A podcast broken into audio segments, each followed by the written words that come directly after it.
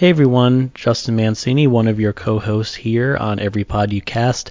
Just wanted to bring your attention to something for this episode. We did have some issues with Chris's audio on this particular recording. It was not immediately apparent during the recording process, but became very apparent during the editing process. Uh, we did manage to find the source of this audio issue, so we do not anticipate having this problem in the future, but just wanted to give you a little bit of heads up for this episode.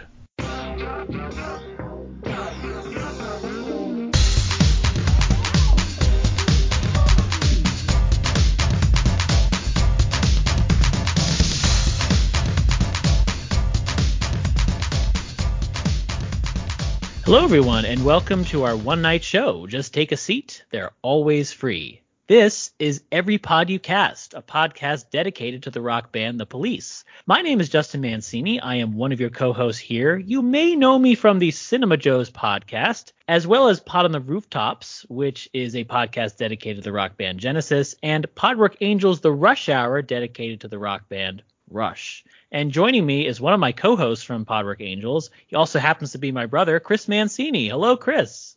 Hey, Justin. Just want to get next to you. That and that will be the extent of our police-related. Po- no, there there'll be many more to come. I, I apologize, listeners. There's going to be a lot more to come as we go along. But we are. I'm very happy to be with you, Chris, um, to talk about this band that we grew up listening to. And joining us is a music enthusiast a homework obsessed teacher, and a close reading aficionado, Randy Allain. Hello, Randy. Hey, Justin, it's great to be here. Uh, I know I'm new to the podcast, but I will be your canary in the coal mine, and we'll see if we can get through this thing. well, I appreciate, uh, I definitely appreciate the uh, the the meaning behind that. I, but maybe we're getting a little bit ahead of ourselves. I think we got a couple albums to go before that one. So, so uh, definitely good effort. We'll we'll definitely uh, we'll definitely take it under under advisement. Uh, you know, this is not our first episode, but it's our first episode talking about one of the police's five albums, and it's their debut album, which of course is Outlandos d'Amour from 1978. Outlaws of Love. Yes, Outlandos d'Amour, uh, which is sort of a rough translation of Outlaws of Love, although I didn't realize until recently, this is how good my French is, listeners, that Outlandos is not French at all. D'amour is, meaning of love. Outlandos is actually, maybe somewhat ironically, a portmanteau, uh, which is a French word, of outlaws and commandos. Um, so that was kind of the that was kind of the thinking behind that. I don't know how much that translated, but uh, that was the idea anyway. So this is on this podcast. We do like to each each of the uh, episodes going forward will be focused on on an individual album. We'll be discussing our overall thoughts, the songs we like, the songs we don't like as much, our favorite lyrics, and our favorite musical moments. Uh, but before we get into the, any of that stuff, we are going to offer a little bit of history on the album. And because this is like the first sort of album episode, we're also going to be talking a little bit about the formation of this band. And I did let my two co-hosts uh, know that they can also jump in if, if they want to share any other history that I may be neglecting as I kind of give a, a beat by beat of the early history of the police here up until um, the making and uh, production the production of uh, Outlandos d'Amour. Um, but really, when you talk about the police, it really did begin with Stewart Copeland. This was very much his brainchild, including the name.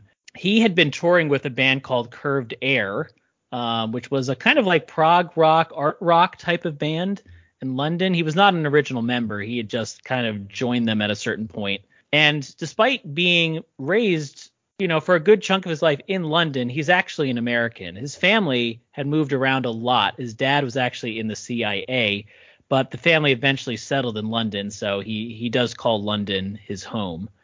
Uh, and when he was starting this band, he recruited uh, a Corsican guitarist named Henri Padovani, um, which he did mostly because he thought it would give them more of like a punk aesthetic because he they really thought Padovani looked like an authentic punk guitarist. He was maybe a little more limited in his playing than the eventual gu- uh, guitarist for the Police. And the name of the of the group, which kind of was a reaction to the punk movement at the time, of which Stewart Copeland was determined to be a part of, but also kind of maybe poke fun a little bit, like, oh, what if we name ourselves after the authority? That might be interesting. Um, but you can imagine that also caused some rancor amongst uh, their fellow um, their fellow punk artists of the time, and this would not be the last time that would happen. so eventually, what would happen is actually when Curved Air was in Newcastle, Stewart would meet a man named Gordon Sumner, who was actually known by Sting at the time. He was he had been playing with a band called Last Exit. Um, of course, got his name from a jumper that had black and yellow stripes on it. Um, and Last Exit was kind of more jazz fusion type of band, and Sting was doing vocals. He was doing bass at this time. And uh, it became clear to Stewart that this was someone who was in need of a change in his life. Um, I believe the way Stewart has described it is he was discussing the band with Sting, and the thing that Sting kept saying, listening very intently and saying, "Keep talking." And according to Stewart, that's when he knew that this was a guy who was like he had him on the hook. That this was a guy who was really looking for a change, looking for something a little more, looking for something that was maybe gonna start going forward, um, because he really wasn't experiencing that with Last Exit as someone who came to the police a little bit later in life after knowing some of the big hits, I think what surprised me the most learning about them was just how much uh, Stewart Copeland quarterbacked this whole thing. You know, putting the pieces together. He yeah. was out there with his side acts, uh, Klark Kent doing all that experimental sort of stuff, and you know, Sting brought the the songs and the energy that would endure. But it was just really cool to see how the formation really came from someone else. Yeah, and and that was something before I did my research on this. I didn't realize like how pivotal Stewart was in the sort of initial conception. Really, a lot of the business stuff, which I think he got from his family, especially his older brother Miles, who I'll mention a little bit later. So yeah, that that is kind of fascinating. And I like that they described doing like the DIY of it. Like they would actually, you know, put all the al all the uh the they were making singles and they were putting them in these, you know, in the sheets and like sending them out and trying to get trying to gin up some interest, um, which again is something that Stewart uh, really took uh, really took care of. So then what's going to happen is they're going to meet up with their uh, a new guitarist. They they are at, at this point they're a three piece and there's a new guitarist that's going to enter uh, enter the scene. But what's interesting to me about this part of the his, the band's history is like you don't realize how many bands like actually interact that you assume are like very separate entities. That becomes a theme uh, with the police and with several other bands. Um, so there's a band called Gong. I don't know if any of our listeners are familiar with them. Uh, very prog rock, like I'd say, like kind of like proto noise rock type of band. Um, very experimental. um, Gong is like a full fledged. It's more than just a band. It's almost like a collective at this point. And one of the members of Gong, Mike Howlett, decides he wants to do a side project called Strontium 90. So he recruits Sting and Stewart and a guitarist named Andy Summers, who would become the eventual guitarist for the police. Uh, so that's the first gig that they play at together as Strontium 90. Um, Andy kind of sticks around. He's a bit older than Stewart and Sting by about 10 years. and he's seen a lot more of the music industry than either of them as that as as uh, is the case. He was very active in the 60s he played such bands as the animals which are probably best they're probably best known for the cover of house of the rising sun.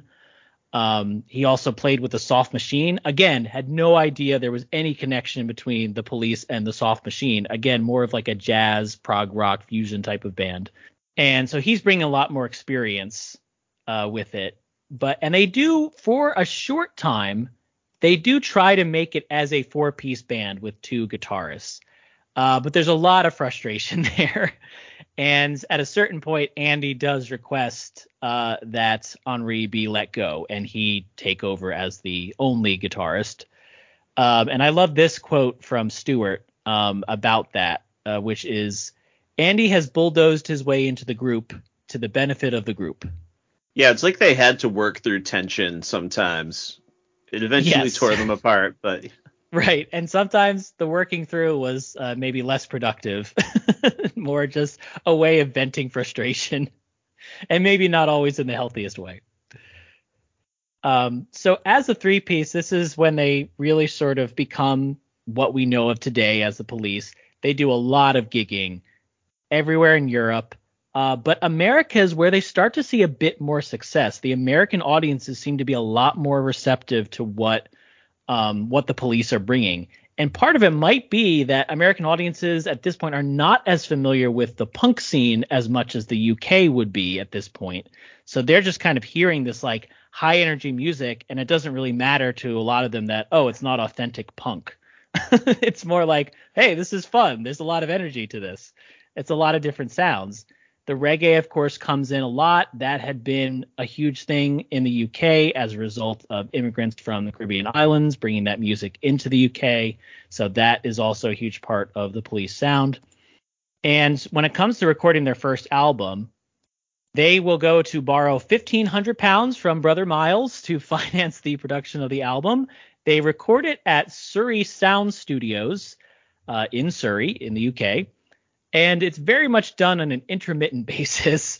Uh, as I think they describe it, whenever uh, they could find time, and also whenever the studio uh, had canceled someone who had a reservation, they would sort of fit them. They would sort of fit in there.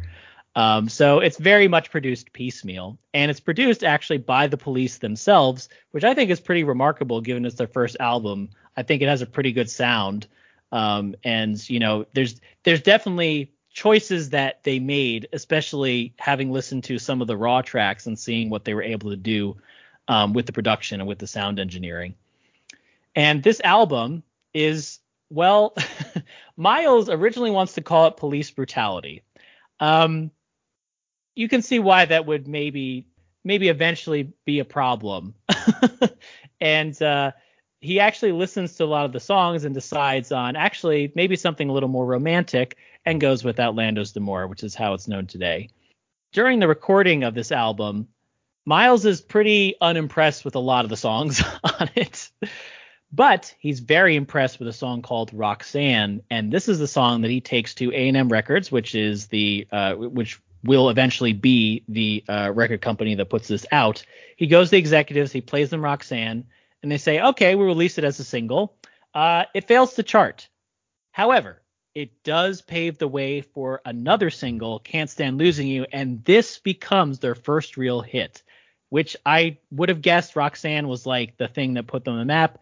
Kind of, but not really. And even though I would say Roxanne would eventually become a bigger hit than Can't Stand Losing You, Can't Stand Losing You is really the first thing. That really gets them on the charts. And that's the thing that propels A&M to say, okay, we'll release this album because it's basically complete at this point and uh, and that's how it happens, and that's how uh, that's how the album gets put out. So yeah, that was a lot of stuff. Uh, I don't know if there's anything else you you guys wanted to add, either you, Chris, or you, Randy. So uh, so one thing I did want to add, uh, as you know, I've got my my deep love for television. Uh, you mentioned like the lack of understanding of what punk actually was in America. Uh, are either of you familiar with a late 90s television show called Freaks and Geeks? Uh, very familiar. I'm I'm definitely a fan of the series. So, uh, so the creator of this show at one point released several pages from the series Bible that kind of set the the emotional tone for the show. Like, what are the rules going to be? And one thing in the section that he released is a list of like who listens to what music. Uh, and one of those things uh, is first and foremost, he has a couple of bands that are important to you guys, Genesis and Rush. Uh, according to them, okay. only the only the freaks listened to Genesis and Rush, but that's good because they were like they're the cool ones, maybe also the ones experimenting with drugs. Uh, the Sex Pistols and the Ramones, nobody knew about them, uh, and the Police. The freaks listened to them, but also a few geeks. So I kind of feel like I am here as your your resident geek to hang out for this one. So uh, that that's all I could think of when you were talking about nobody understanding that punk scene. well, and it also it's a little bit appropriate because I do think of those of Genesis, Rush, and Police. I would say the Police had the most mainstream appeal. Mm-hmm. Like they appealed to many different audiences, both the hardcore music fans and the people who were like, "Oh, I just like the sound. This is fun." Like, you know, and every everyone in between. Um, so very appropriate, and uh, yeah, that's really oh, that's really fun. Um, Randy, I'm actually gonna uh, go to you just to ask your general thoughts on this album, especially because I know you were just telling me off air that you've been listening. You had uh, some time recently to really Yeah. uh, to really delve into uh, into this album. Yeah, so I thought this album was a ton of fun. Uh, it it comes in with a lot of energy. I think the the first few tracks just all uh, really grab me and keep my adrenaline pumping. You know, and I was trying to figure out where my favorite tracks are, you know, they're they're largely the first half of that album. Um, and it's really fun. Um, you know, we're gonna get eventually to which songs we liked less than others. There's truly nothing I hate on this album and I, I just think that's really cool. I can definitely see those moments where they're trying to, you know, vaguely evoke some sort of punk mentality. Like you, you can see them grasping for it probably on this album more than any other one. And, Yeah. and you know, I think a couple of my favorite tracks are tracks where they're trying to do it, and uh, a couple of my least favorite tracks are tracks where they're trying to do it less successfully. Um, and then you know, I, I believe I said this last episode, and we kind of alluded to it already, but there's just something so magical about Roxanne. Like it does kind of jump off that track list to me that like there's something else there that they're they're trying to unlock. Um, I know I was wa- I, I keep talking about this Andy Summers documentary that I watched, but uh, you know, one thing he talks about is you know a night that Sting stayed over at his house, uh, you know, with Andy and his wife and they hear him playing Roxanne and they are like enchanted by it and they start developing the song and and at least looking back on that era Andy kind of describes that as a moment where he started to realize this band could be something more than this gimmicky uh, sort of joke. And and you know I listened to this album and it's it's in my top 3 albums. I realize there are only 5 so maybe that's not saying much but uh but I really love this one. Yeah. Yeah, like the and definitely the punk influence is I would say bigger on this album than any of the remaining ones. Uh, not to say there wouldn't be some other high energy tracks to come, but like really this is I think it's their most like direct album. Energy is definitely like the word I, I think of when I think of it. It really feels like a debut album. Um, and I would say maybe for me like the first I, I, I might say like the first three quarters or so is uh is really solid for me. Like there's a lot of songs that are love songs, which is appropriate for the title, but they are not your conventional love songs. These are usually tragic. There's a lot of heartache, a lot of anxiety.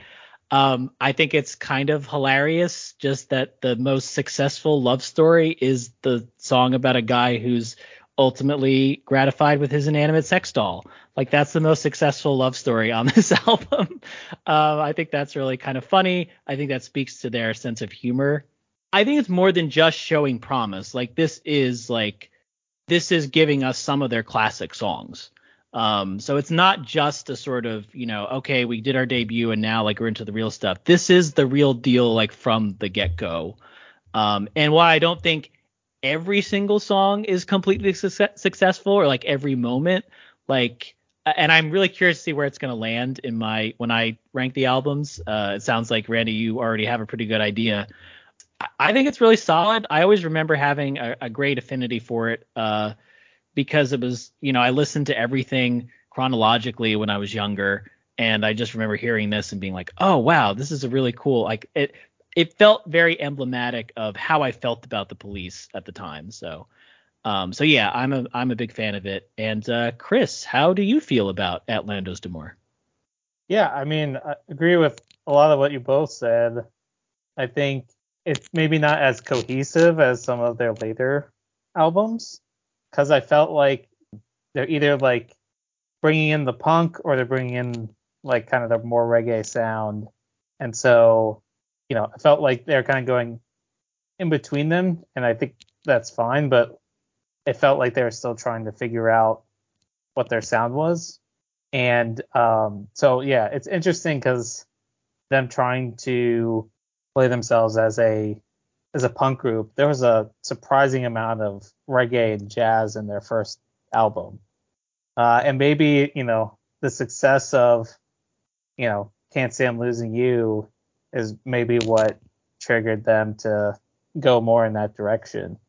speaking of that, I know we'll get into songs later, but I did want to point out that the BBC did ban uh, that song due to the single's cover, which featured Yes. Copeland hanging himself over an ice block being melted by a portable radiator. So Yep. you're talking about uh, different uh, a different range of you know expressions of love that is certainly on some end of the scale there.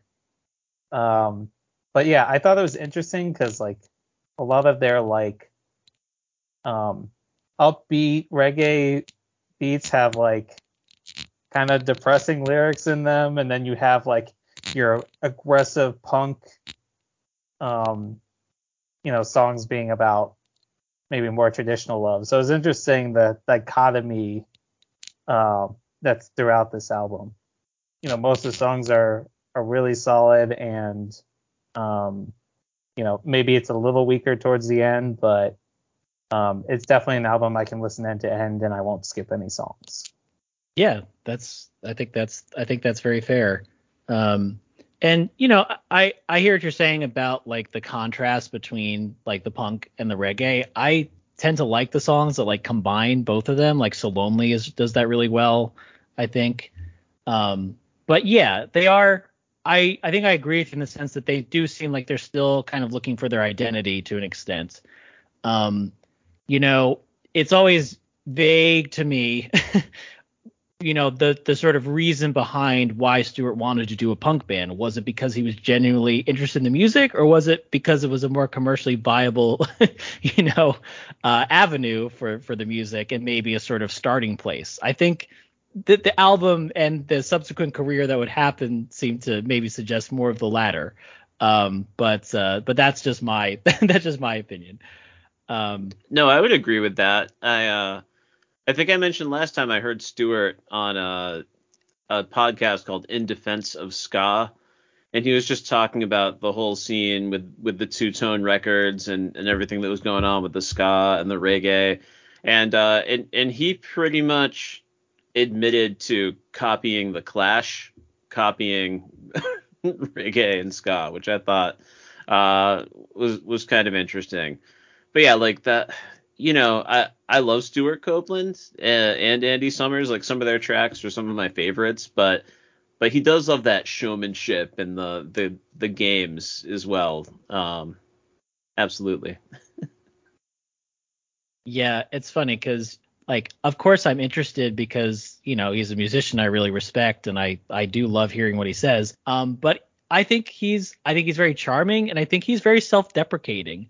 Um, and sometimes I actually want to say like, all right, that's that's enough. You don't have to beat yourself up that much, dude. so he's he's a fun interview, that's for sure. Um, so guys, we're gonna get into our individual categories now.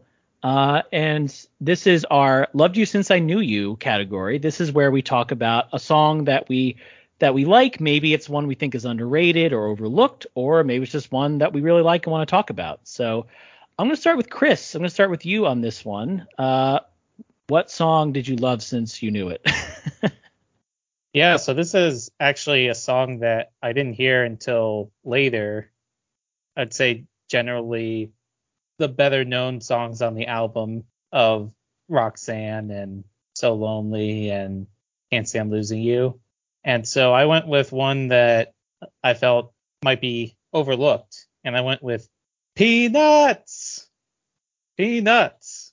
I love the the fast tempo on this song. I'm a kind of a sucker for uh you know fast tempo it has a really nice uh bass riff that uh that sting provides and um really can hear the snare very well uh on this song uh i described it as snappy uh and so Yeah, for it, sure. it really love the tempo of it. And then um there's some crazy uh solos in here.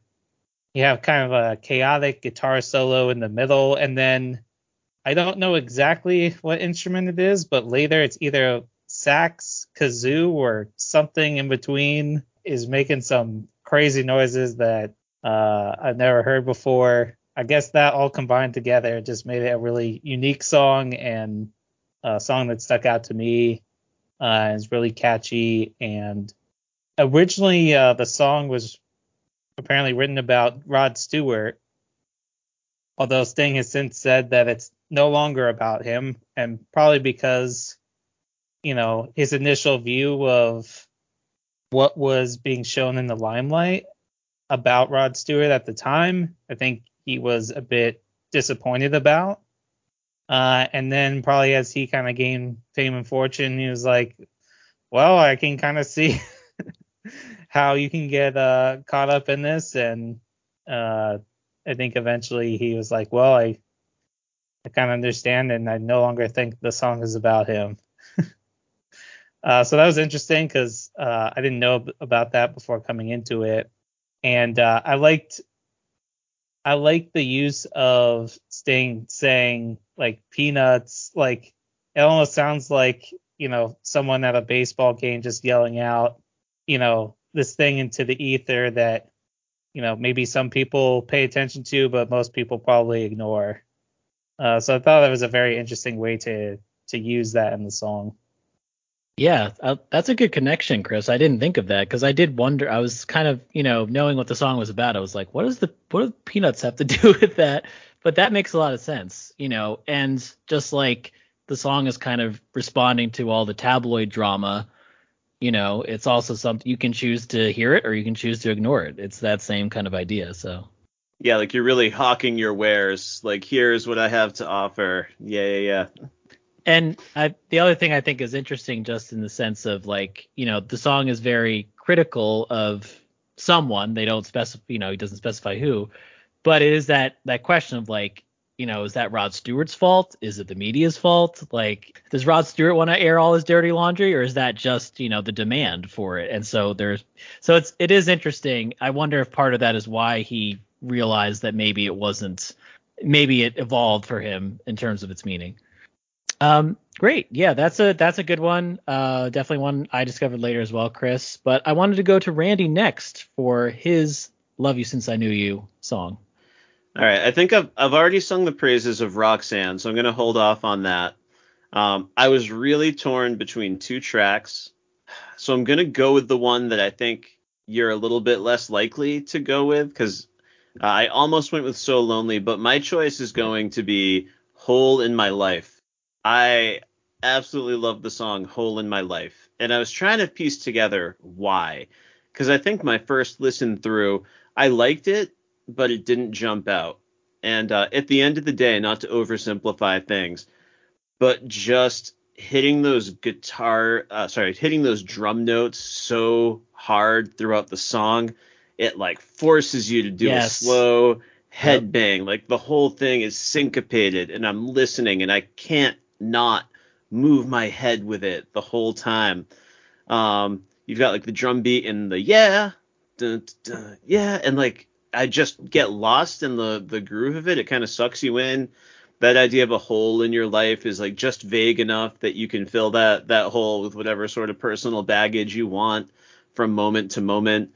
You know, I, I don't I don't think this is the last time I'm going to talk about this song today, uh, because there there are a bunch of things going on here that I I really really love. Uh, but I think it's another credit to uh, Stewart Copeland. Um, you know, I know these guys spent a lot of time fighting over like whose instruments got to be the loudest when they were performing a song, like who gets to be heard, who's in the background. Uh, and especially, I think after listening to some interviews, I can just picture him back there, like really slamming that drum, really turning up that track, uh, just really getting that energy in there. Um, and I think that probably has the most, that sort of style has the most in common with some of the other sort of like more contemporary alternative rock and stuff that I really still love today that sticks with me. Those, those heavy, like slow head bop, uh, sort of tracks. So I'm going to go with Hole in My Life I really dig that song.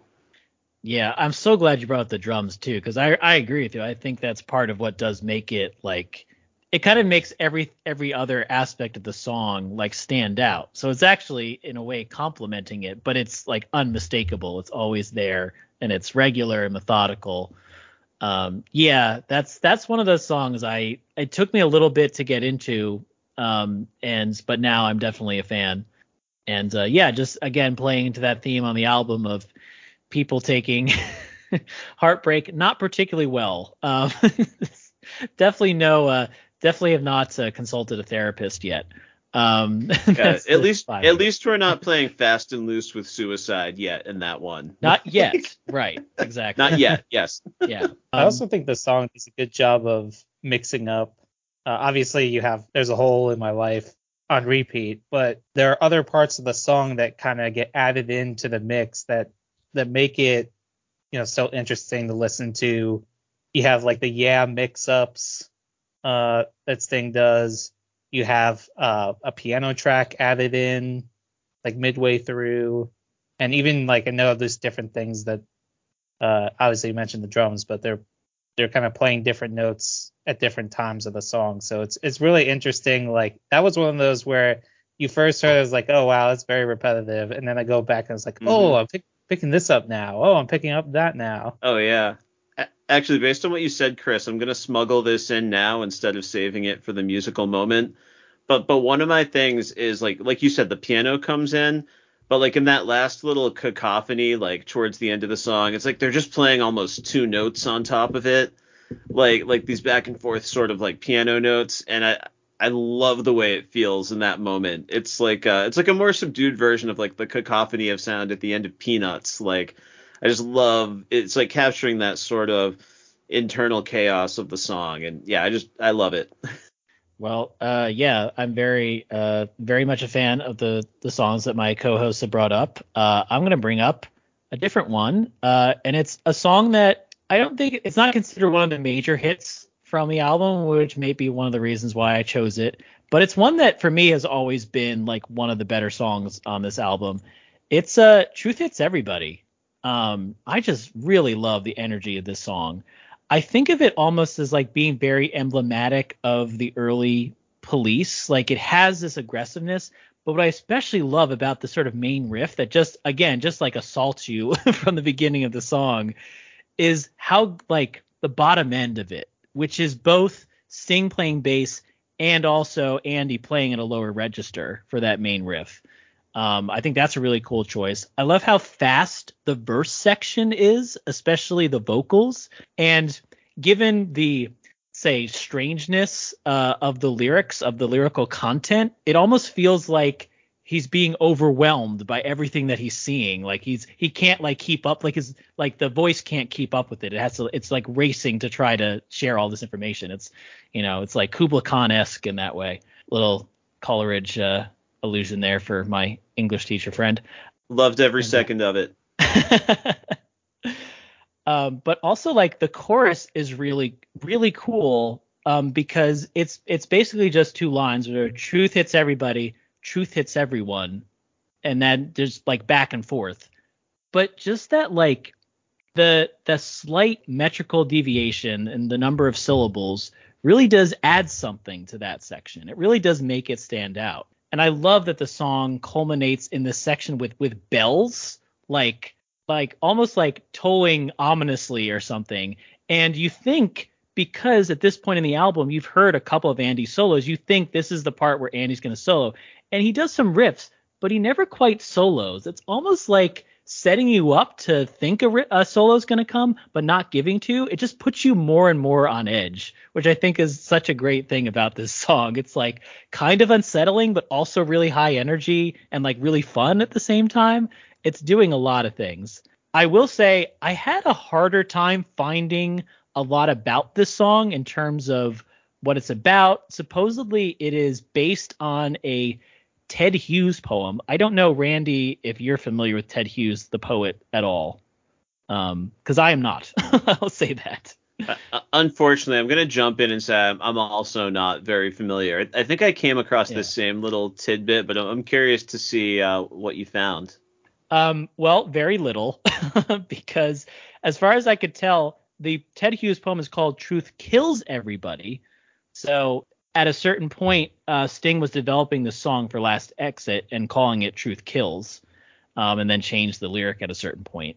Um, but from what I can gather, the song seems to be about developing this newfound awareness, perhaps I know this word has become somewhat taboo to say now, but like it's kind of about like being woke, like awakening to like an awareness of the world. You know, the the lyrics are incredibly vague. It almost seems like it could be a drug trip or something, but I kind of love that it's sort of inscrutable. It really does distinguish it from some of the other songs on the album. Like even compared with something like Masoko Tanga, which is sort of designed to be inscrutable this feels like there could be a meaning, but it's not quite clear what it is. Like it's it, and I think it's it really stands out from the other songs as a result of that. Um, but yeah, I just always really like this. Believe it or not, I think I heard it in a promotional ad for like the Amazing Race or something. I have to I have to see if I can find a clip because I definitely remember hearing it in like some sort of travel show or something like some sort of like travel reality show. Um, that's where I first heard the song and I was like, oh, that sounds like the police, but I don't recognize the song. And then once I started listening to Lando's, I couldn't get enough of it. So yeah, this is one I've always really loved. Um, I think it deserves more love along with some of the bigger hits on the album. Yeah, there there's some cool lyrics in there that were definitely on my radar. Um, you know, uh, I'll avoid getting into them for now. We'll see we'll see where we go with lyrics later on. But okay. um, but yeah, like like some of that stuff you mentioned that's so poetic. Um, and and abstract. Like it, it almost feels like our best glimpse into what Sting will become. Like this this very abstract, sort of reflective thing. Like it's like we're getting our our clearest taste of it, like lyrically almost in that in that song. Uh re- really cool track. Yeah, for sure. It's more the literary Sting that we'll come to know very well. Um, so, guys, we're to move on now to our King of Pain, this is a song that maybe doesn't work for us so well. Um, and you know, we do have some latitude here. We can talk about sections of songs if we want to, or we can talk about entire songs. Completely up to you guys. Um, but I think I'm gonna start this time. I gotta be honest. I thought there were like a couple of songs that I going into this before I really listened to the album again. There's a couple that are like sticking out that I'm just not a fan of. And just listening to the album multiple times, I don't really think there's a song I like hate on this album. So I kind of ended up going with the one that I'm like, okay, what's the one I'm most likely to skip if if I if I need to? Um, and it's probably not a huge surprise. I'm going with "Be My Girl, Sally," which is not I don't again not bad, and I actually kind of like the humor of it. I think the poem is delivered in a particularly uh, idiosyncratic way by Andy Summers, who I believe also wrote the poem. Um, and the Be My Girl, you know, sort of bookends of it is like really fun and like feels like a throwback to, you know, some of the groups that they probably grew up with. I if I have an issue with it, it's that it's the track that most feels like filler track to me, even beyond again, even with Masoko Tanga, at least that feels like a jam, like something that they, you know, developed. Here it very much feels like filler. And I guess I'm very conscious of that when I'm listening to it. And as a result, it's maybe the one that has the least impact for me. But uh, don't don't hate it. Just think it's you know maybe my least memorable track on the on the album. Yeah, I can, I can definitely see that. And the music part of it is definitely a very small part of the the whole song. You have like I, I like when I first heard the song, I was like, whoa, like the way it's starting out, I was like, oh my god, this sounds like an epic track. And then just all of a sudden it like pauses and then I start hearing some mumbling, I was like, wait, what is this? what have I just gotten yeah. myself into? But yeah, going back and listening to it, I had a obviously a good chuckle. But I I understand why why you picked the song, and I can definitely see you know a reason for skipping it. To me, like it always evokes a smile and a chuckle, so I usually end up not skipping it. So, Chris, what song did you go with for your King of Pain? Uh, I went with the song before that. Again, I don't hate the song, but I went with Born in the 50s. The chorus, there are certainly songs that have, you know, a repetitive chorus, but this is certainly up there with them. Clearly, they, they were born in the 50s, and by they, I mean two out of the three of them. Musically, they weren't bringing as much to the table, compared to their other songs. Again, like it's something that like I could still like see myself like especially as I was like listening to the album, sometimes it would like pop into my head. So it's certainly not again like it's not something where uh, I'm opposed to the song, but I just felt like compared to the others, it wasn't bringing uh, as much uniqueness as uh, their other songs. And then it was kind of funny the the part of the bridge uh, where Sting is singing, and I realize like he's he's saying a lot, and it's interesting the way he's singing it, but like at one point I'm like, is he out of breath? Like, and uh, yeah, at one parts it's like kind of hard to hear him, but yeah, I think when I was going back and trying to figure out, I just felt like this one wasn't didn't shine out as much as their other songs. Yeah, I'm I'm I'm with you, Chris. This one just feels very flat to me. It's hard to get excited. Uh, ironically, I think I'm gonna talk about it a few times moving forward. Um, despite the fact that I agree with you, because it, it was kind of like a roadmap for me to understanding this band and where they were coming from emotionally. Like it helped me start to connect to some other artists that I've been a fan of for a long time. So I found it kind of like a, a useful roadmap in that way and it helps me connect back to like some other bands from the era and like even like uh be my girl sally you know like it, it always makes me think of a quick one while he's away by the who when i hear that one like having this like odd sort of poem in the middle. So yeah it grounded me but yeah i'm i'm with you. It's hard to get excited about it. I mean my understanding is the the song is is talking a lot about like like how they responded generationally.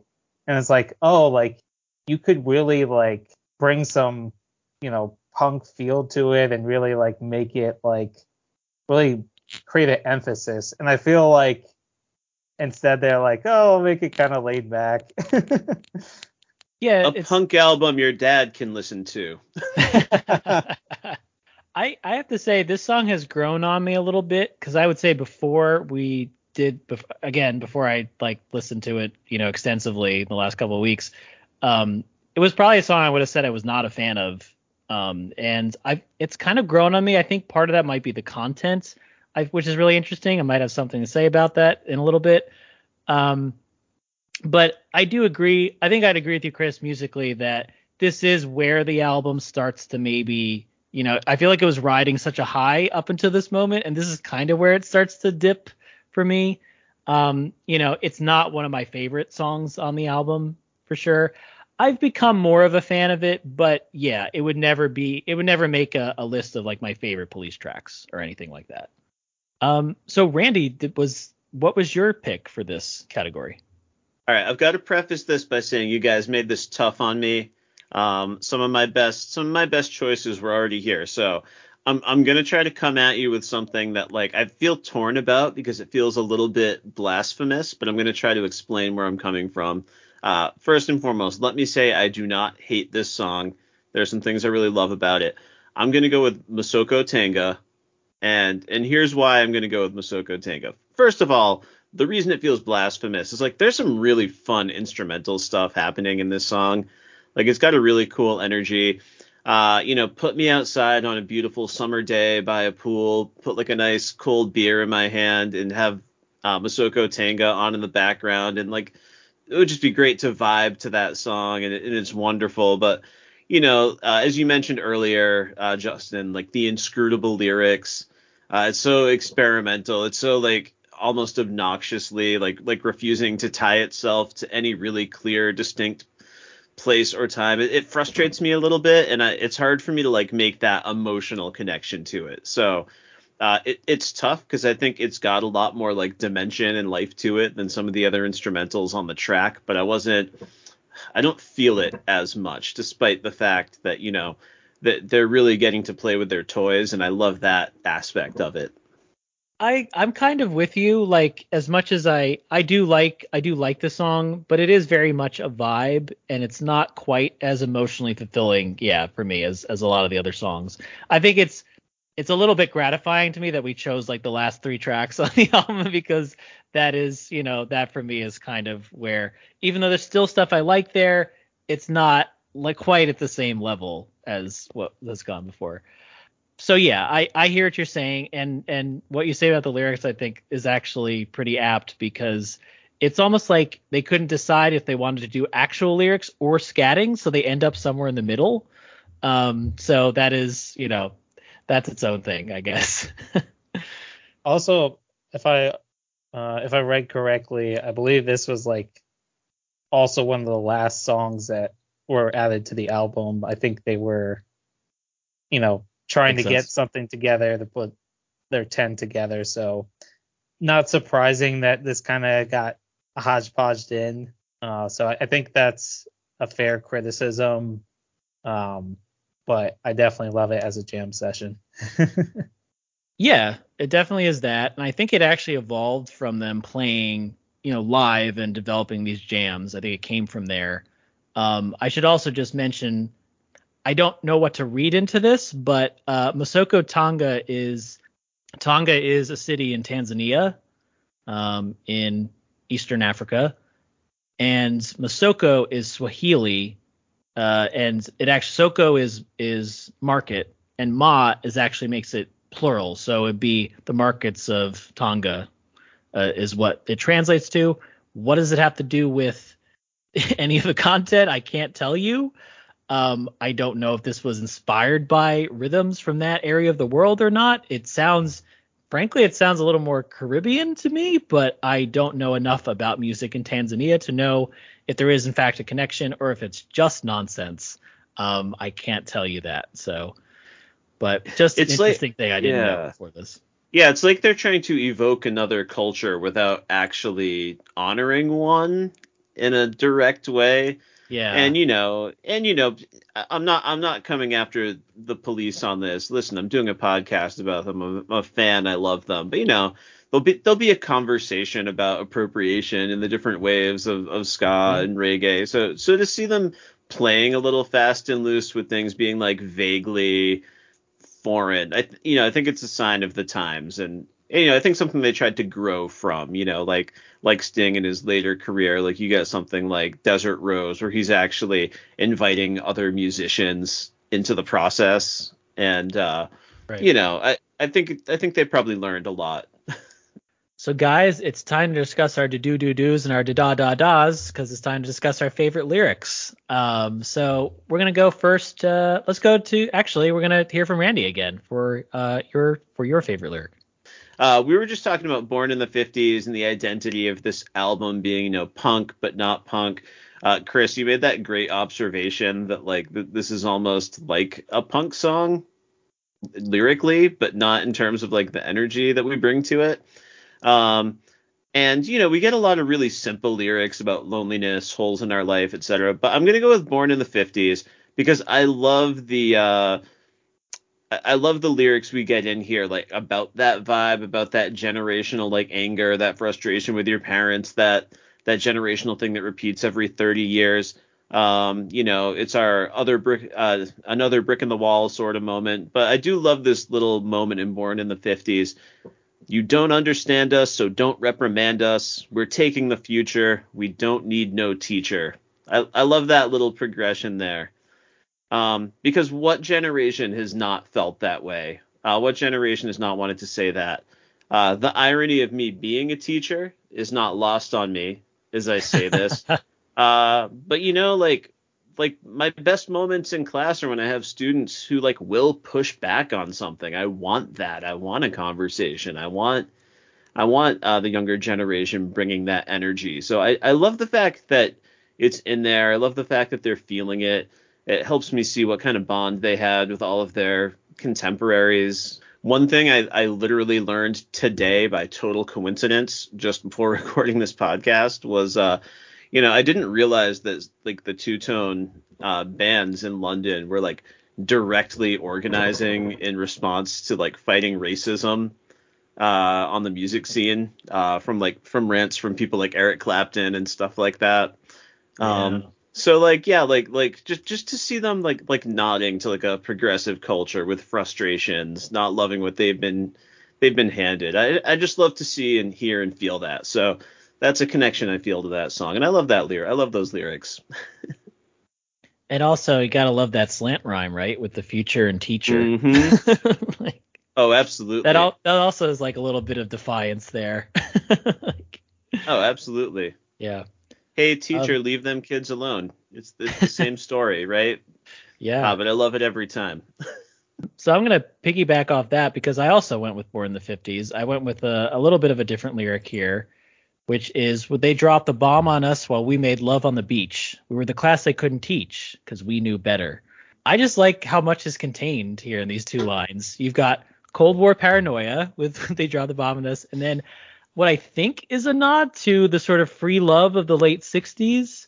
I like that it's contained in the same line. It really does, ca- again, capture the sense of defiance of a younger generation with an older generation that had experienced what the bomb could do and was living with this sense of this post cold this cold war world where nuclear threat seemed imminent um you know you really do see that gap here and i think what i what i like about this sort of recurring line of because we knew better it kind of starts to and this is this really plays into the themes of the song i think.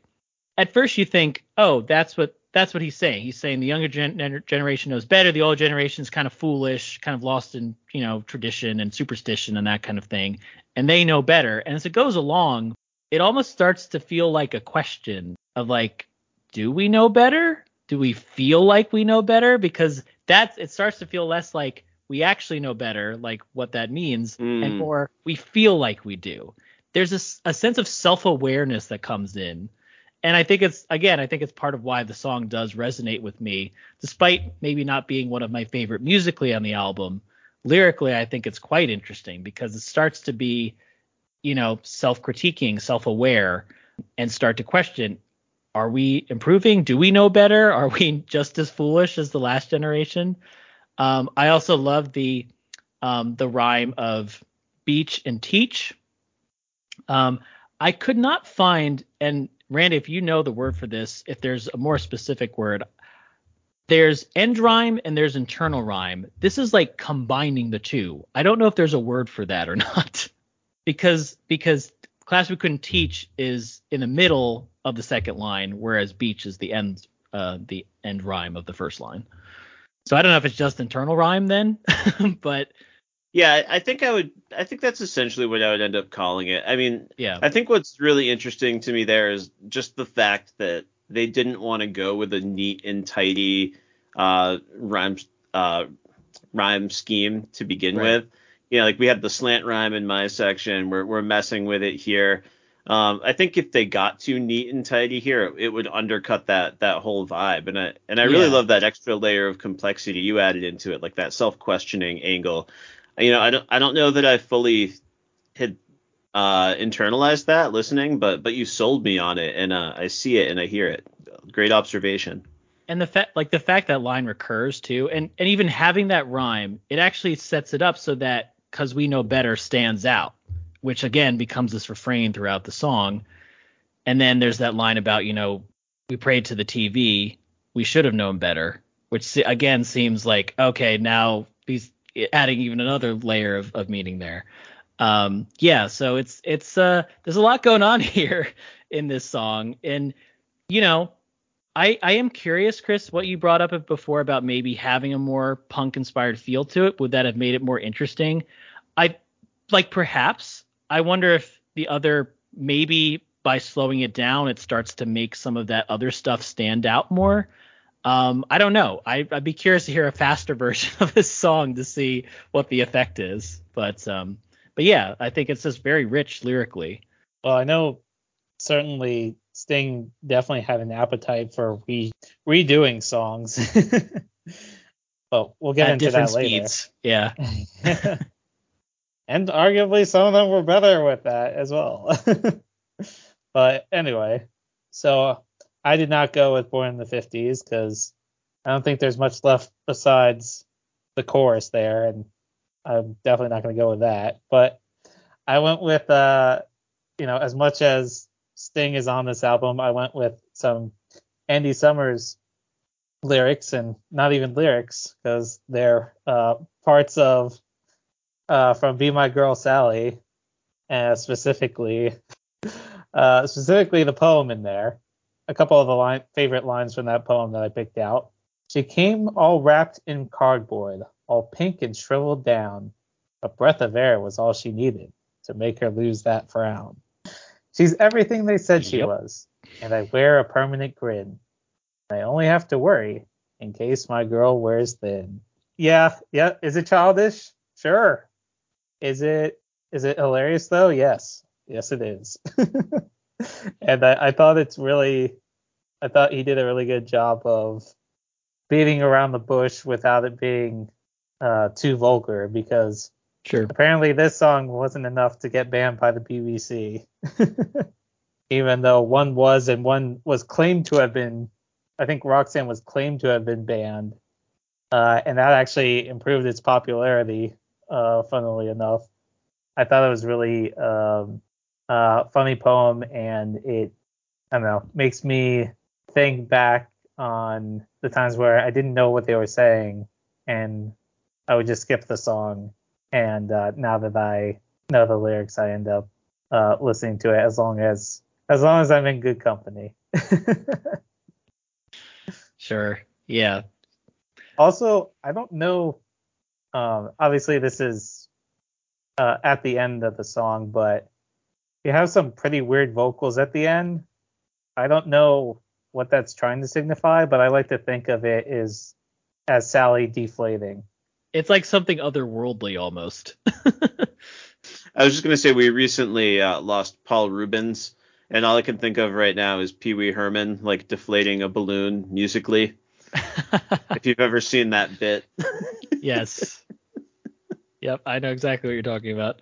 No, like I, I do enjoy this song, you know, and if if someone's never heard it and you just had to describe to them in one sentence what this song is about, uh, they they might roll their eyes, they might feel uncomfortable, um, and you know, understandably so. But but I think why it it works to a certain extent on a humorous level is like it it's not so much about you know the, his physical relationship with the doll for lack of a better word. Like I feel like like the the joke is is the narrator, like the disconnect, like the the lack of like sort of emotional uh, maturity or ability to make a connection. Like like that's the joke. It's not really like a graphic poem. And you know, Right. I, I'll admit I don't think I had given the poem this much thought until now, Chris. So thank you.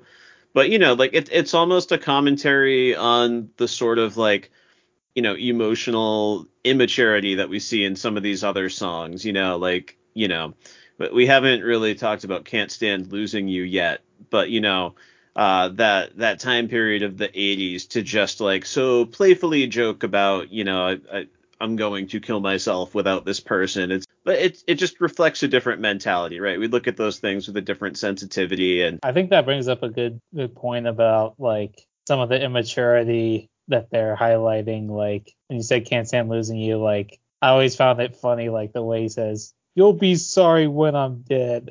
like that's almost how I hear it, even though it's not delivered that way. I can definitely see that. So, guys, it's time to talk about a little thing they did that was magic. That's right, our favorite music or a favorite musical moment, let's say, from the album. And uh, Chris, let's start with you this time. I'm gonna go back to Randy's King of Pain, uh, Masoko Tanga. Uh, I just really love uh, the different things that we hear uh, on the song, and while it's not the most cohesive, uh, I really want to highlight the bass playing on the song, and I have to also talk about the drums. Uh, if I'm not mistaken, there are three different bass tracks going on at once at one point. Uh, you kind of have like like the bass playing that he starts off with, but then you have like two like other forms of it that are that are brought in that are add a little bit of flavor to to the song.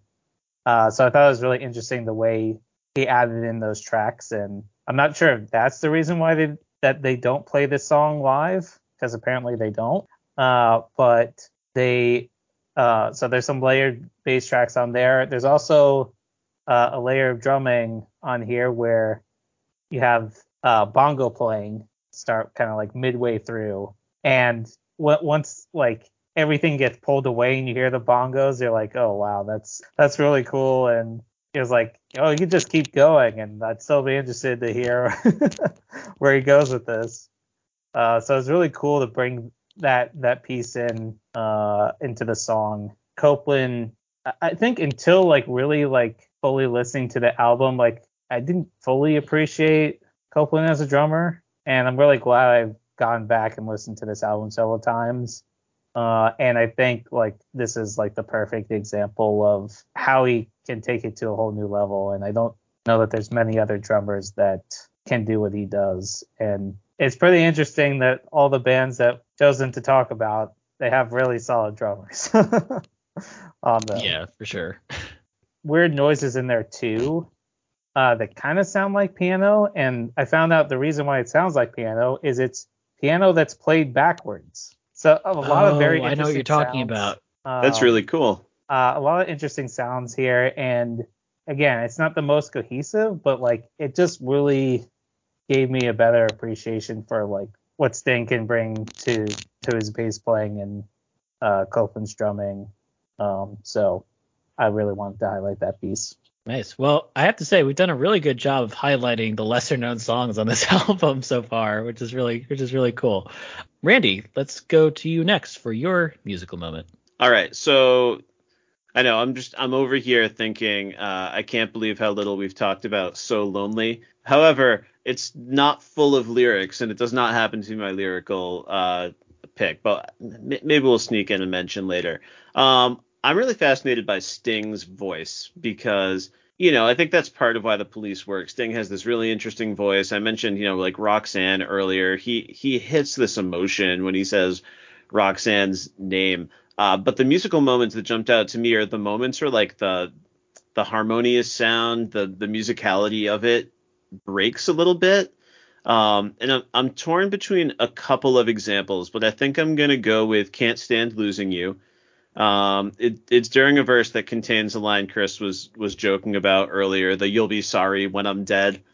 Um, you know, not not the most sophisticated lyric. Just as we're like getting it, we're into like the bridge of the song. Uh, the pacing changes. We get kind of this one ominous tone, and like Sting lets a little venom into his voice, like a little bit of negativity. Like the the pace changes up, and it really sounds like true anger. You know, if I if I had one critique of the police as a band overall, it would be like like sometimes like there's a disconnect for me between like the, the subject matter of a song and the tone of the song. And sometimes that feels clever and sometimes it pulls me out of it. But i, I love this moment because I, I can feel in his voice and just that one little tone over it like exactly what um, he's feeling. And and I think there are a few moments he does that on some of the other sort of like more more punk rock tracks you know? Like like in next to you like some of those really fast you took me over think i'm go think i'm going insane like these really quick things where he he just breaks his own sort of beauty and musicality. Like he's doing something for the song more so than him. And and i love that especially in can't stand losing you that i really connect with it. Uh you know d- despite uh you know some qualms i have with the lyrics Yeah, that's you know I I like that you mentioned that because now that you mention it, so many other moments on other songs are jumping to mind for me as well. You know, but yeah, Can't Stand Losing is one of those weird songs where it's like I love the song. I have to be honest, I am a little bit uncomfortable just reading about like how they thought of it and like Sting saying like, well, it was about teenage suicide, which is always kind of a joke. And I'm like, what? I guess the way I always read the song was that it was someone who wasn't actually contemplating suicide and that it was about someone who was just kind of experiencing the sort of initial, you know, heartbreak and the sort of extremity of that. I don't know if that's wishful thinking on my part or if they really are like maybe making light of actual tragedy that happens to people and ruins their lives. I hadn't heard that quote, but that that's kind of how I took it, Justin. Whereas I'm going to take these lyrics with a grain of salt in an understanding that we would treat that differently in the present. But uh, but yeah, I, I I feel and see your your discomfort. um, yeah, the the attitude is is so casual here at times that it can be a problem. and it's especially interesting because when we talked about Rush, like they have a, a few songs that are about like, especially suicide and like you know younger people contemplating. There's a couple of songs about that. I'm like, oh, okay, this is like the opposite end of the spectrum in terms of how serious they're taking it. Uh, so I'm gonna go with a song we sort of touched on, but I have to be honest, I kind of went with it because I thought it was unique, and it is also something that's always stuck out to me about the song. So the song is Roxanne. I'm going with the intro, the as it is cre- as he is cr- properly credited in the liner notes, uh, the butt piano that Sting played, not on purpose, as well as the laugh that he made after he accidentally played the piano with his butt. So this is an interesting story to me because I grew up and I always remember this moment of the song. It's it's a very memorable thing for me. I always assumed it was totally intentional. I thought they were setting the scene for the song that like the piano like kind of this weird like pseudo waltz type of thing that was sort of meant to put us into this world where you know there's there's all these there's these ladies of the night and and the laugh that we hear is meant to be like coming from some room you know some some darkly lit smoke filled room. Like it's setting an atmosphere for this. And then i read about the origin of this and it's just that sting accidentally sat on piano laughed about it and then they incorporated it into the song. It was not necessarily supposed to be there from the beginning. So, what I will say though is that apparently I, I did listen to the raw track of that, and they did manage to edit it in such a way where it fits more t- into the fabric of the song.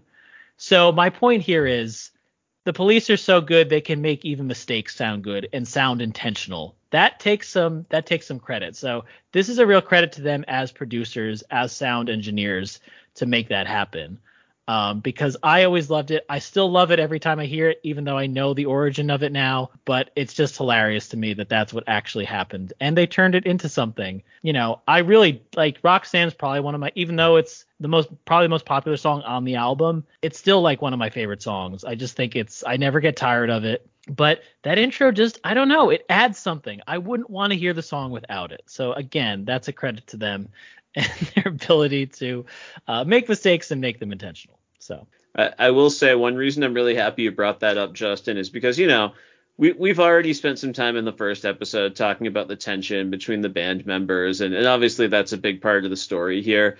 But it's so nice to remember that like you know they they do like each other and respect each other on a certain level, and that they did have some fun, and that that's such a great reminder of that. Like um, I've got I've got like eight notes here. I'm not going to make you sit and listen to all of them, but like I've been really loving this uh, Stewart Copeland documentary where he compiled a lot of his footage from that American tour for the first album.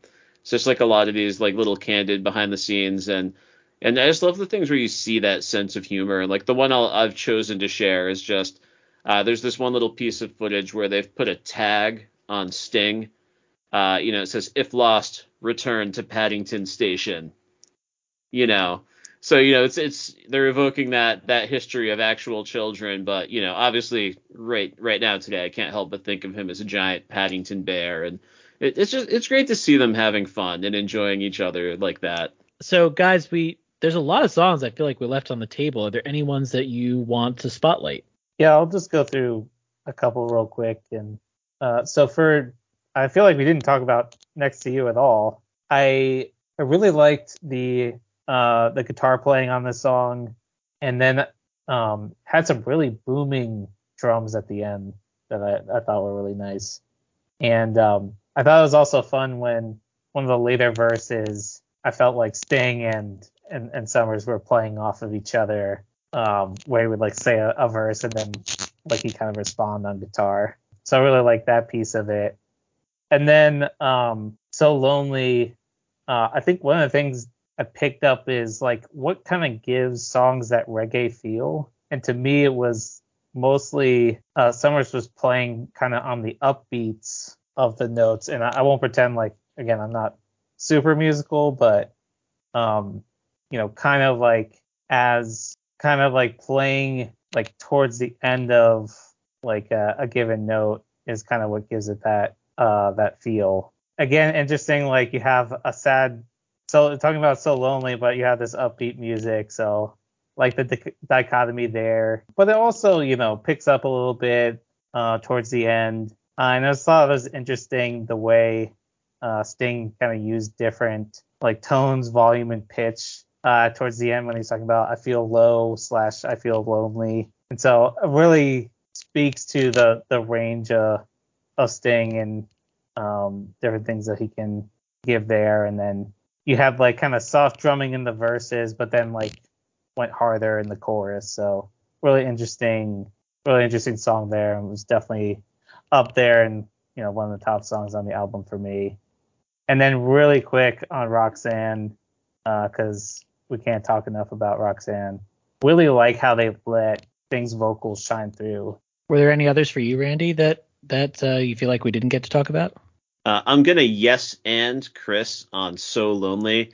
That was the one I know I said it a minute ago, but like I, I almost can't believe we talked, we didn't talk about it more. Because again, being a police newbie, that that's a song that escaped me for most of my life, and uh, it it absolutely rips. I mean, we get we get like a soft we get like the soft, more reggae infused sort of introduction. You get into the song, even though the lyrics are almost entirely so lonely. I'm so lonely, just over and over again. If you look up the lyrics, it's just the the pacing is so fun. It's so fast. It's so energetic. Like I can just imagine myself like being back in the late 70s, seeing a police show and just like grooving to that intro and just I could just see the audience eating out of their hand listening to that song. It's got such such a fun, fast pacing. Uh, you know, I mentioned to uh, my brother-in-law recently that uh, that I was going to be working on this police podcast, and you know, he's really into boating. Uh, and within a few minutes, he's like, "Oh yeah, I actually was just thinking I hadn't listened to the Police in a while, and there's this one song that that I'd kind of forgotten about, and I I really loved it." And he's like, "What was it?" And you know, sure enough, it was so lonely. He went looking it up on his phone, and yeah, it's just it's just fun. Like I don't care that the word so lonely or simple. So yeah, like uh, you know, if we've successfully convinced any new police fans to listen to this for whatever reason, um, that's a track you want to track down right away. That that that's a great first non Roxanne police song to listen to. Yeah, and it was the third single off this album. I just think, unfortunately, I think the other two songs were so big that it almost like didn't mm-hmm. leave room for it. Um, I know like most police fans, like they they really do love this song. I think it's great. I really do like like the beats up like the the drumming in it is very distinctive. Um, and I have to say, and this is true of a lot of songs on the album. um, not to get too personal, but I will say, as the one single person on this podcast, I found a lot more to relate to here than I would care to admit. Uh, and the repetition of it, I have to say, there's something true in that. Like being in that space it's like a constant reminder. It's like a constant throbbing. And I think that, you know, the repetition, the so lonely, you know, it, it really does, or even like the can't stand, can't stand losing, like that, that kind of thing. Yeah, I just, I just wanted to make a point that the repetition really does have some truth to it psychologically, let's say. But uh, yeah, that's and truth that's, hits everybody. Well played, sir. Well played. Um, I did also just want to bring up next to you. That's not a song about loss necessarily, but it's a song about how having this feeling can make you like very anxious and feeling like you can't contain that energy. Like it's not necessarily a positive depiction of love, but it's very much a love song. I love that. I love the energy of that song. I like that so many of the punk inflections are for songs that are about love, which is very counter to what punk typically writes about. Um, that feels punk, actually, ironically. I did also just want to bring up some musical moments that really stand out to me. Um, Peanuts, you mentioned that, Chris. Luke Martin, who was a host on Pod on the Rooftops and Podwork Angels, would talk about big boy drum fills, and boy, are there a lot of them on Peanuts. And I don't mean that in a gendered sense. Obviously, anyone, any drummer of any gender could could make them. It's more just a sense that they are forceful, um, you know, very technical and unmistakable. And I think that's what they are in Peanuts. So I just wanted to mention that. Also, the weird bridge in Can't Stand Losing You that kind of starts when when Sting goes, oh, and then all of a sudden we get this like weird, like almost sounds like synthesizer, like yeah, it's very strange. I just love that it's there in the middle of it before we go into like the the last um the last verse. It's really cool. Um so I just wanted to mention that. But guys, I think we've gotten to the point where we talk about other musical artists we've been listening to other than the police. So let's get into that, shall we? And uh, start with Randy this time. Hey, have you guys ever heard of a, a little song called "Born in the 50s"? I think so. We might have talked about it a little bit. Yeah, we, we talked about it once or twice. Uh, yes, I've been listening to the police, uh, but largely on on the back of that track, and uh, although ground we've already covered with that one, uh, it got me thinking about one of my favorite oddball artists out there, uh, and this is Jonathan Richman. Um, he's very much an if you know, you know kind of artist. Uh, generally, when I encounter someone who knows Jonathan Richman, uh, they love him. Uh, he was born uh, within a few months of Sting, like really similar age, that same vibe. Um, he's got lots of great songs, uh, including a song called Fender Stratocaster. And the opening lines to that song are Born in the 50s, looking so bold, everything our parents hated about rock and roll uh, are the very first uh, lyrics to that song. Um, Jonathan Richman, uh, if you've never heard the name, maybe you saw the film There's Something About Mary Once Upon a Time. Uh, and in that film, there's like this musical troubadour narrator. Uh, he keeps popping up in a tree, kind of singing to the camera about what's happening in the movie. Uh, and at the end of the film, he actually gets shot right out of the tree.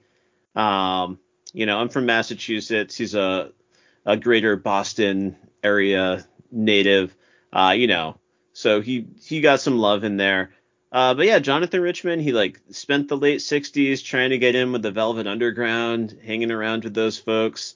Uh, he wrote some really great tracks. The most famous one is is called Roadrunner, um, you know, which, which, has some chops. And that track and a few others made it to London uh, through a music critic, uh, and he inspired the Sex Pistols and a bunch of these punk rock bands.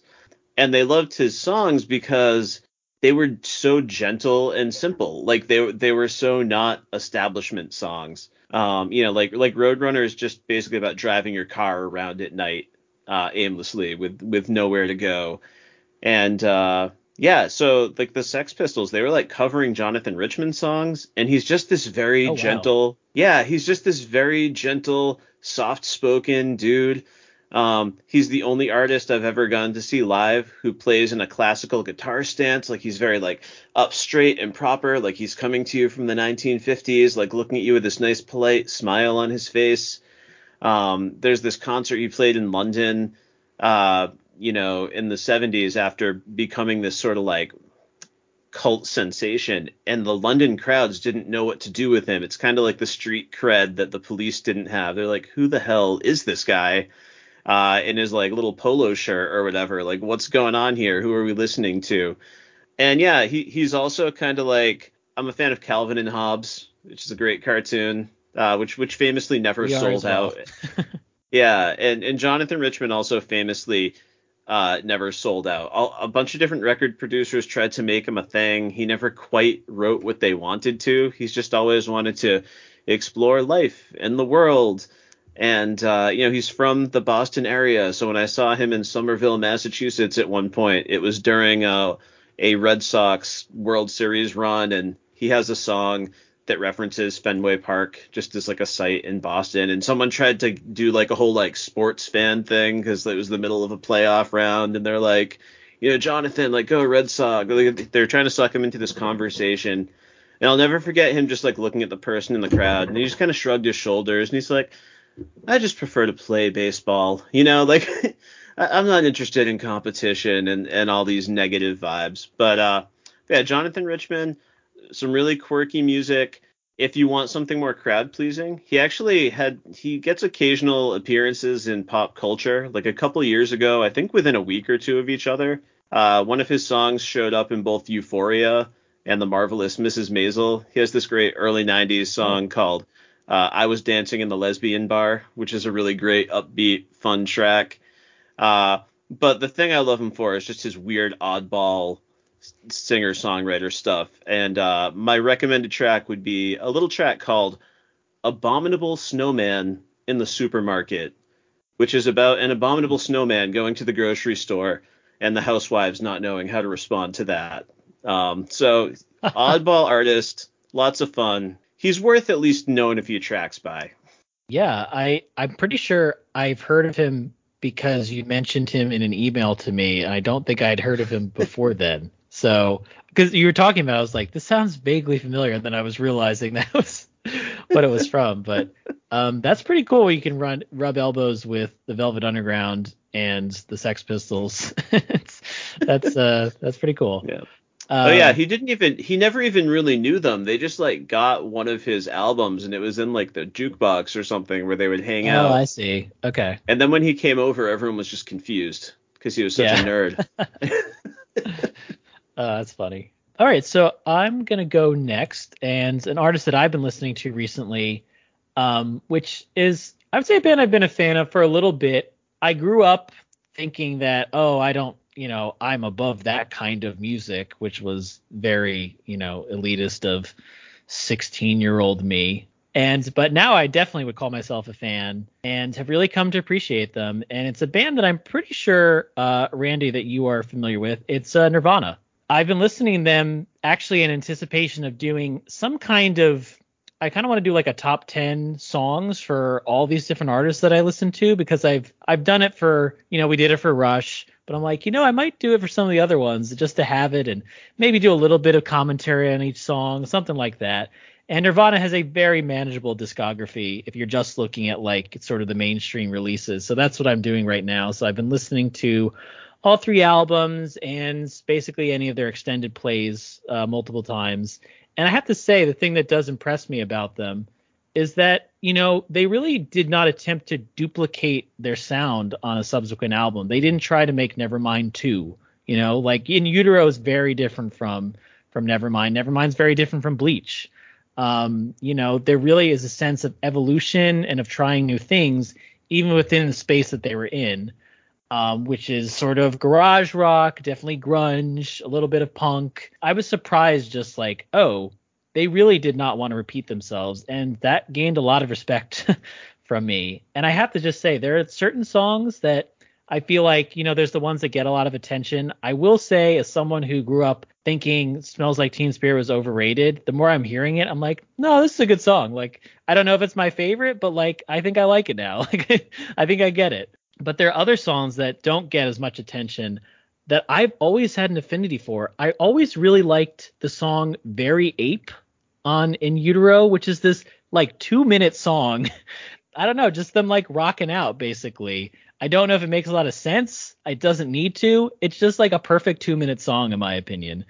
Um, there's all kinds of cool things. I think Kurt Cobain definitely needs to get more credit for what he did with his um, guitar pedals, particularly the chorus pedal effect, in terms of getting some of those like watery effects that you hear, pro- probably most prominently on "Smells Like Teen Spirit" or "Come as You Are," but also on something like the song "Drain You." Um, which has a really eerie kind of bridge in it. That's been a theme for me apparently on this episode is eerie sounding bridges in songs. So yeah, I I think if you you know if you've heard "Smells Like Teen Spirit" a million times you know, definitely check out. I'd say check out their entire discography because there's a lot of like great songs that you might not you might not know. Um, so yeah, it's a band I've come to appreciate more as I've gotten older. Um, and uh, 16 year old me can go suck it. So you just made my night, Justin. And the MTV Unplugged live album is one of my favorite things that that ever happened. Oh they, yeah, they can do it yep. even without all the bells and whistles yeah, I think it showed that you know as much as I do like a lot of the effects, like I do think that that helps make you know it's just instrumentation, right? It's like adding to the effect of the song. But I think they were good songs to begin with, and I think that's why they sound good acoustic. So um, yeah, and I'm not gonna lie, part of the reason I chose them is because I figured that you were a fan. I remember you mentioning them, but I just happened to be listening to them anyway, so worked out. I'm probably more familiar with Nevermind than their other albums. I have listened to their their other albums and I could probably listen to them again. so I've liked what I've what I've heard from them, but you know, maybe need more time to explore them even more. Yeah, and like I said, very manageable discography. It's good for that. But I'm assuming you went with a different artist then, Chris.